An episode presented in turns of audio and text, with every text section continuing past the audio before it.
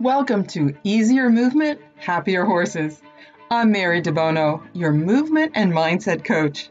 If you'd like to have flexible, balanced movement, a relaxed, confident mindset, and a joyful connection with your horse, you're in the right place.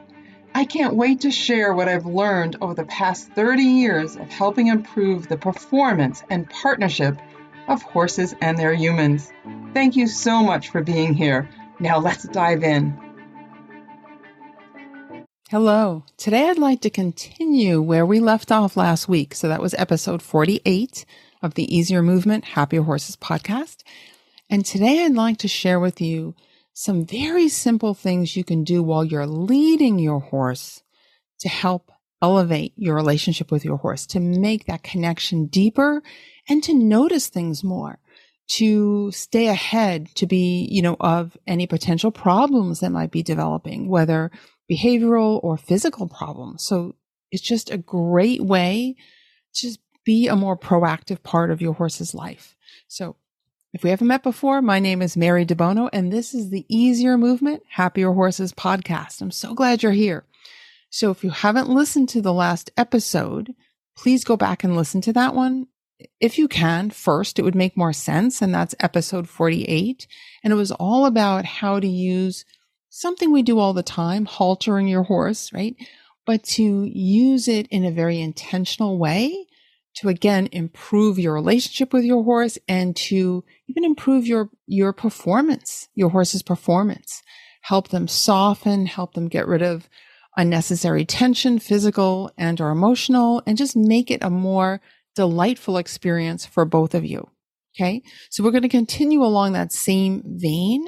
And now you've had your horse is haltered, you're holding the lead rope, and you're going to lead your horse.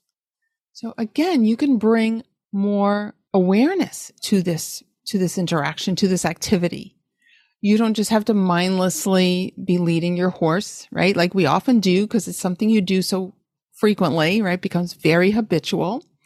But you can just start to pay more attention. Maybe make sure your phone is not in your hand. Okay. Or you're not talking constantly on the phone. I see people all the time with their horses and they've got their, you know, Bluetooth or whatever, and they're just the whole time talking to somebody else on the phone. Now, I know sometimes there's things you need to take care of, some business you need to take care of.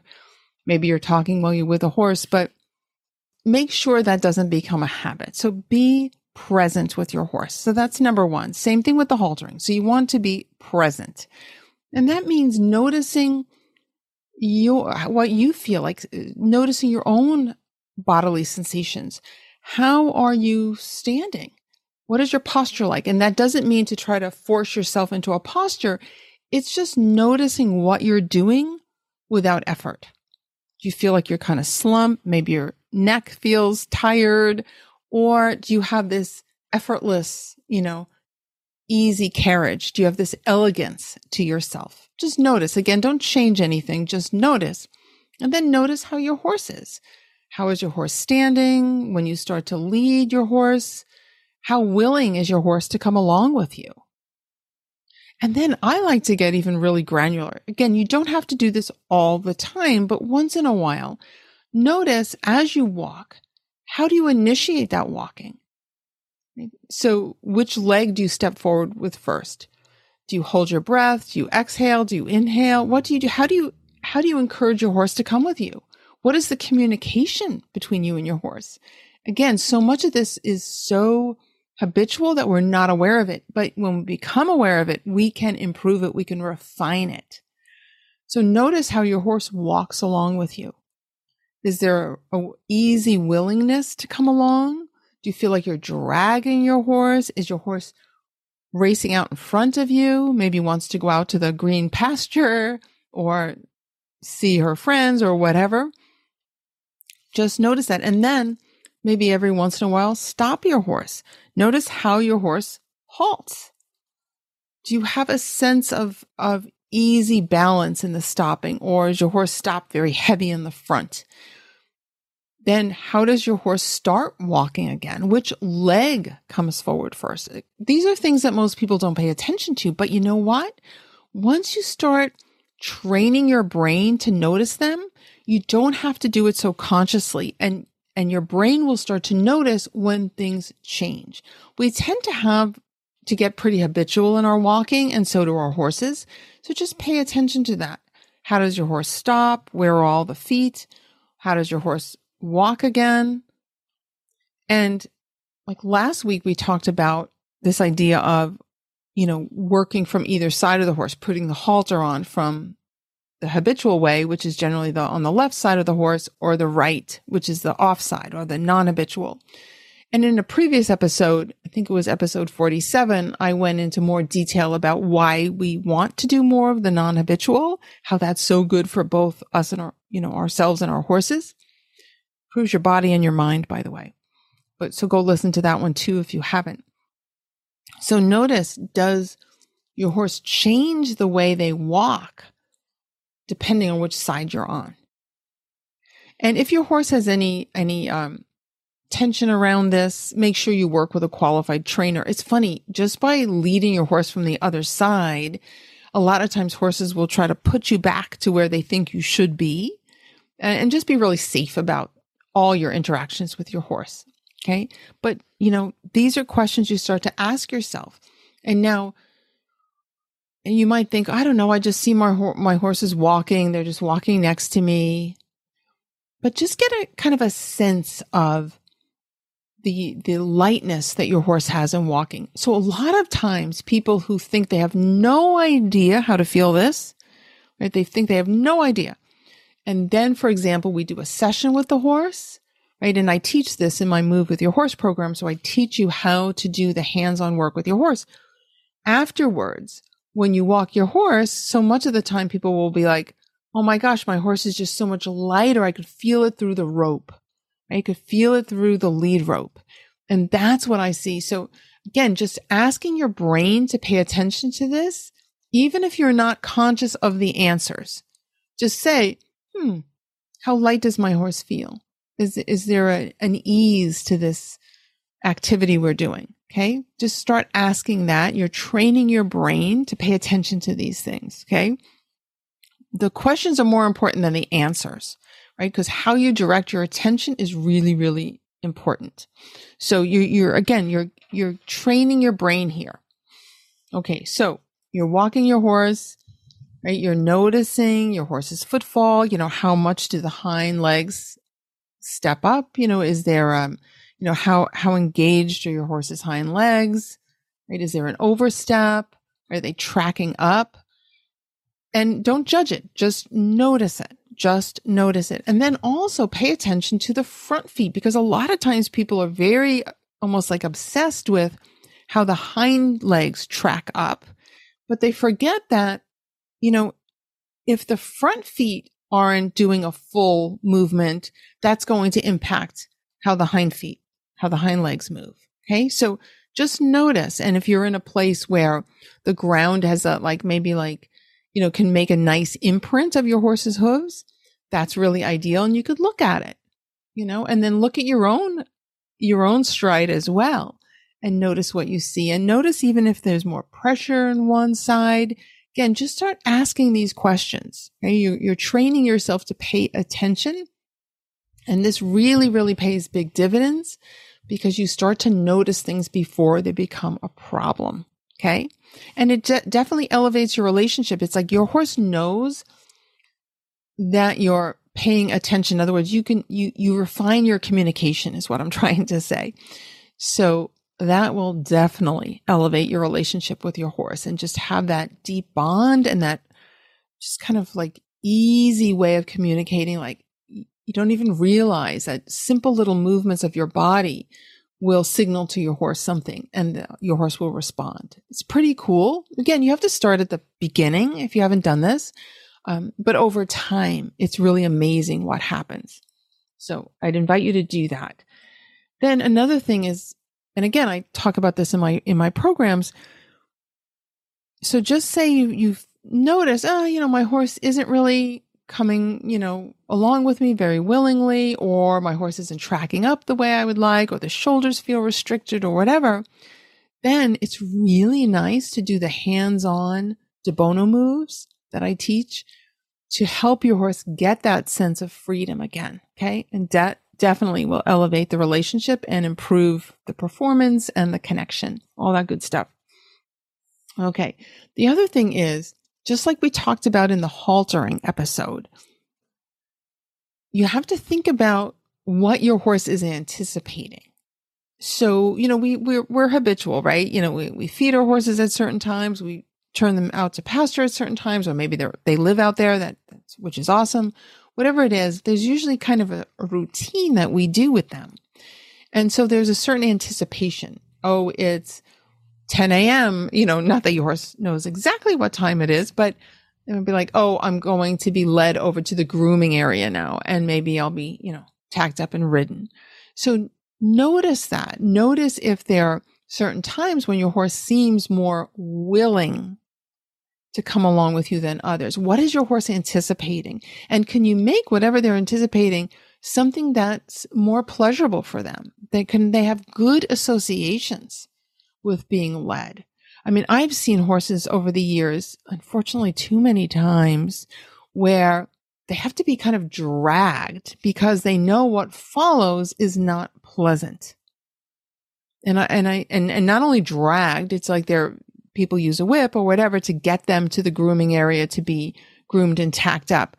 They have to do the same to get them to the mounting block. I mean, it's, to me, you want to ask yourself, what is going on that your horse is objecting? And that's a whole other, could do a multitude of episodes around that. But you know, again, people just say, oh, that's the way he is, or that's the way she is, or she's not in the mood, but she needs to do this. You know, is that really the relationship you want to have? I don't think so. So let me tell you, you know, I love talking about my horse Breeze. And so before he was my horse, he was always described as belligerent, stubborn, you know, and many other derogatory things. And one of the things he would do is when people would lead him, especially to a grooming area or, you know, to be groomed, tacked up, whatever, he would just put on the brakes.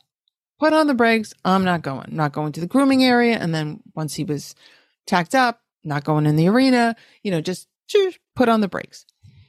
And what was funny about that was, okay, so that disappeared when I got him because he stopped. He started to realize I helped him see that there could be a lot of pleasure when I'm leading you somewhere instead of all this negative stuff that he had been used to. But what was really interesting was someone came to visit him from his past. Now, this person was a nice person. This person was not someone who inflicted any abuse on him, but it was in that period of time where he was considered stubborn. Okay. So it was before I had him. So it's interesting. So, so anyway, we had, he was out and, you know, I, I, I went to bring him in and she wanted to, you know, say hello to him and all this. And then she said, Oh, can I lead him over, you know, to this other paddock? And I said, sure. What was so funny was he immediately stopped. Like he went right back into that old habit. It's like he recognized her and he was like, it's sort of like the the neural connection started firing in a way that had he hadn't in a really long time. And he got into that oh this is what i do. I stop. So it was really interesting. And as soon as i took the the lead rope he he he went with me. And again i don't think he held anything against that person specifically but that person reminded him uh, neurologically. I'm not saying he, he, he intellectualized this, but it triggered, I guess you can say that, that habit of, oh, I stop because what's going to happen next is not going to be so pleasant. Okay. So anyway, just as a little aside, your horse can have all kinds of habits and they can, they can be from before you guys were partners.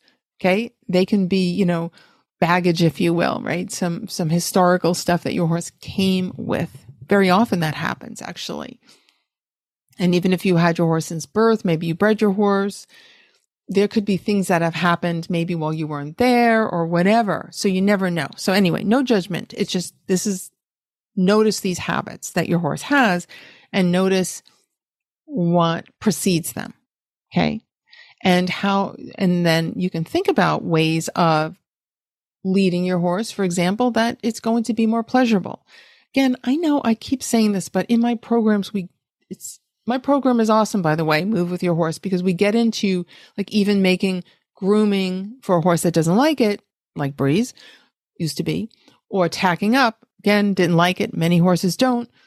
But you can do it in a way that, that it actually becomes pleasurable and performance enhancing. Okay. That they actually use their body better. They improve their body awareness and coordination through what you do while you're tacking them up.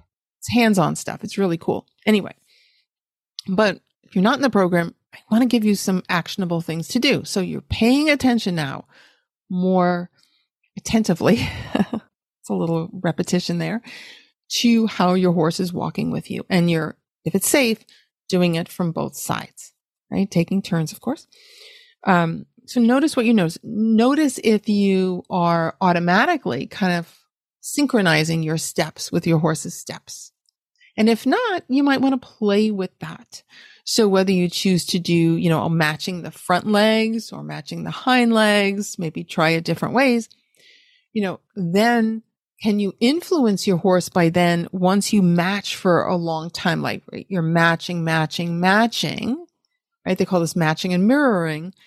You match, match, match, and then you can slightly, just very gradually change your step, right? Change your, your cadence or whatever, your speed and see if your horse just naturally responds to that and matches you.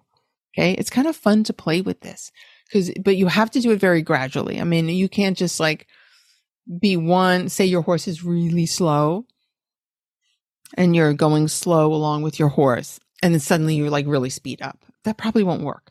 But if you do it gradually enough, it often works and it's really cool. So it's that matching and mirroring. So start to pay attention to these things. You know, people right away reach for a whip. I don't use a whip. The only time I used a whip with Breeze was when I taught him, and i am definitely going to link to this in the show notes, is when I taught him to carry a whip and chase me with it. And it took five minutes for him to learn that because yes, he's very smart, but, um, I think he thought that was the worldview that should be, you know, happening, that the horses should be carrying the whips. But anyway, so I digress. But people right away reach for that, or they hit them with the rope, or they, you know, put a lot of pressure some other way. But there's more subtle things you can do that are kinder and also just feel better. And not only that, but that's what improves your connection with your horse. That's what improves this feeling of harmony. This elevates your relationship right? That will carry over into other things you do. You might think, well, it's just walking. I'm just walking my horse from, you know, one place to another. That is setting the tone for how you work your horse in hand, how you ride your horse, all those things. And when you, you're, you're training your own brain and you're training your horse's brain to recognize these small changes and to, to pay attention to them, right? And to, to work with each other right? You're getting more of that cooperation, more of that connection. So this is, this is important. It may seem like, you know, it's just leading, but it can have big repercussions very positively and also negatively if you're not paying attention and you're kind of just teaching your horse to tune you out. Okay. So, so these are things to think about. Okay. So, um, I'm looking at my notes here because I always have notes for you. I always do. Um, notice uh, we talked about this already about your your own posture um, your own sense of ease in your movement. And remember how you move right? How you breathe how you direct your attention are all felt by your horse. They're all they're all experienced by your horse and they all influence the interactions you have with your horse. So be mindful. And you don't have to drive yourself crazy with this and do it all the time. Again little baby steps and you're training your brain to automatically pay attention to these things, to take it in on an unconscious level and then to be more, you know, just be more aware. And it can happen very naturally. Okay. But in the beginning, you have to make a conscious decision to do this and to pay attention. Right. And the more attention you pay to your horse, the more attention your horse will pay to you. I mean, that's what I've seen over the years. So I hope these gave you some, some other ideas about leading. We have more to talk about, um, other activities that you're doing with your horse, you know, working in hand, riding, mounting, dismounting, tacking up, all that stuff.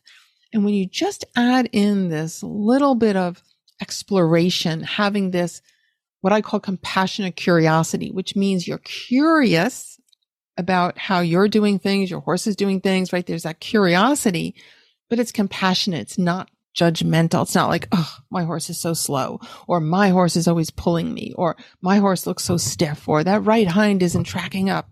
Darn it. It's this compassionate curiosity, which allows your brain to find solutions.